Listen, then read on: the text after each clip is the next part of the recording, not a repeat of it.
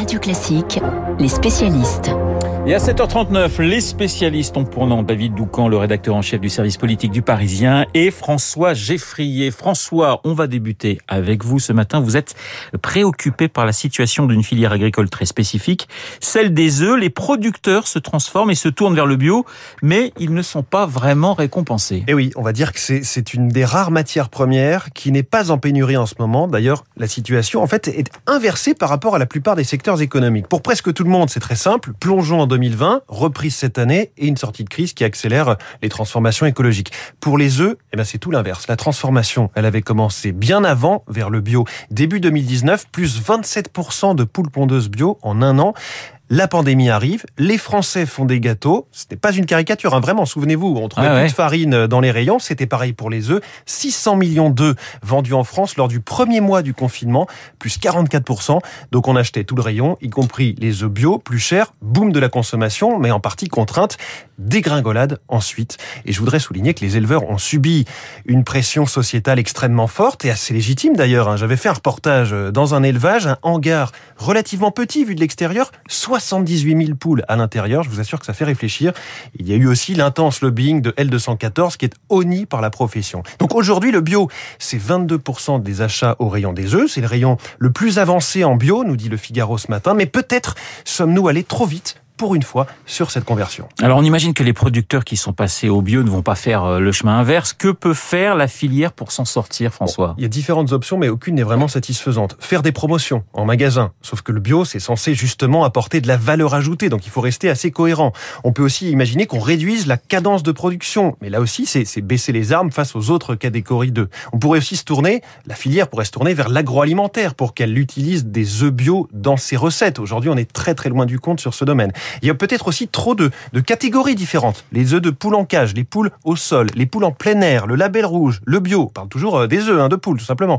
Les, les œufs de poule au sol, euh, c'est une catégorie qui bondit en ce moment de 170%, sauf que le consommateur ne sait pas forcément que c'est quand même 9 poules dans un mètre carré et enfermées euh, dans un, à l'intérieur d'un hangar. Alors qu'est-ce que nous voulons? Est-ce que nous voulons importer des œufs bio alors qu'on en produit en France? Grogner parce qu'on veut à la fois la qualité et le prix bas? Se désoler que la profession des agriculteurs hein, se dépeuplent massivement euh, sans lever le petit doigt? Je vous donne deux chiffres que vous allez retenir assez facilement, j'en suis sûr. Plus de 15 milliards d'œufs produits en France en 2020. Nous sommes champions d'Europe et là-dedans, un milliard et demi de bio. Donc clairement, je le dis ce matin, et pardon d'avance pour le jeu de mots, c'est le seul que j'aurais fait euh, ce matin avec vous, il est temps, quand nous faisons nos courses, de lancer avec le portefeuille un grand cocorico. Voilà, j'en regarderai plus, euh, bravo François, j'en regarderai plus une poule de la même manière et encore moins un œuf. On va passer à la politique. Je retiens quand même ce chiffre de 15 milliards euh, de, en, en, 2000, en un, an. en un an. On passe à la politique avec vous, David. Haro sur Jadot, hein, c'est un peu votre thème ce matin. Alors si Emmanuel Macron pour l'instant dans les sondages, cela n'empêche pas de de regarder ceux parmi ses adversaires qui pourraient le mettre en difficulté. Et cela peut paraître surprenant, mais Yannick Jadot en fait partie. Oui, et d'ailleurs, les snipers de la Macronie, ceux qui montent au front pour le président dans les médias, ont reçu une consigne claire la semaine dernière à ce sujet. Tout commence le jour de l'élection de Yannick Jadot à la primaire écologiste face à Sandrine Rousseau. Ce soir-là, euh, Clément Beaune, le secrétaire d'État aux affaires européennes, est l'invité d'un média et il réagit à chaud. Voilà ce qu'il dit. Yannick Jadot a défendu une action de gouvernement, des propositions qui s'opposaient parfois à des dérives ou des excès que proposaient certains dans son camp. Et donc, de ce point de vue-là, euh, je crois que c'est positif dans le débat actuel. Fin de citation. La réaction était euh, sincère, sans doute spontanée, mais l'Élysée ne l'a pas trouvée opportune du tout. Dans les heures qui ont suivi, le palais faisait redescendre la ligne euh, qu'il souhaitait désormais voir défendue par le camp Macron sur le Cajado. Et c'est laquelle cette ligne? Le renvoyer sans cesse à une base radicale avec laquelle il va devoir composer. Il a gagné face à Sandrine Rousseau, certes, mais 51-49. Donc, s'il veut réunir sa famille, il ne peut pas faire comme si les idées défendues par son ancienne concurrente n'existaient pas. Rappelons-en quelques-unes. Augmentation drastique de la fiscalité des entreprises, taxe carbone, la semaine de 4 jours, les 32 heures, instauration d'un revenu universel de 850 euros, faire passer euh, le pays à marche, à marche forcée à 100% d'énergie renouvelable euh, avec abandon complet du nucléaire d'ici 2050. Bref, la vision selon laquelle l'urgence climatique justifierait une révolution complète de la société.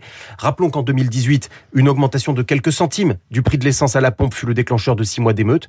Yannick Jadot en a bien conscience, donc toute sa problématique du moment est justement de ne pas se voir résumée à la radicalité verte sans pour autant perdre sa base. C'est là-dessus que les marcheurs veulent appuyer, c'est-à-dire là où ça fait mal. Alors pourquoi euh, Macron euh, veut cibler Jadot, qui est autour hein, dans les sondages de 8 à 9% Parce qu'une présidentielle, c'est une guerre de mouvement. Si vous ne bougez pas et que vous vous contentez de défendre une position acquise, alors vous prenez le risque de vous faire surprendre. Il faut bouger, être à l'offensive. Or, sur la question de l'écologie, euh, Macron est persuadé qu'il a un coup à jouer. Il avait marqué les esprits avec Make Our Planet Great Again. Il a un bilan à défendre. Il s'apprête à effectuer de nouvelles annonces d'investissement vert dans le cadre de France 2030 dès mardi prochain. Bref, il a l'intention d'être le candidat de l'écologie de gouvernement et de ne pas laisser ce rôle à Yannick Jadot. Exemple, sur le nucléaire, le président portera l'idée que l'atome est la seule solution pour réussir la transition vers le tout électrique. Il expliquera que sans le nucléaire, les Français verront leur facture d'énergie exploser.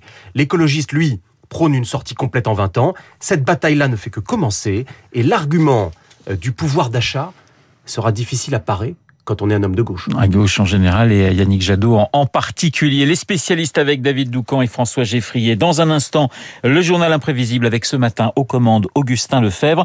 Hier, le journal imprévisible nous emmenait au Caire. Ce matin, direction Moscou. Pourquoi?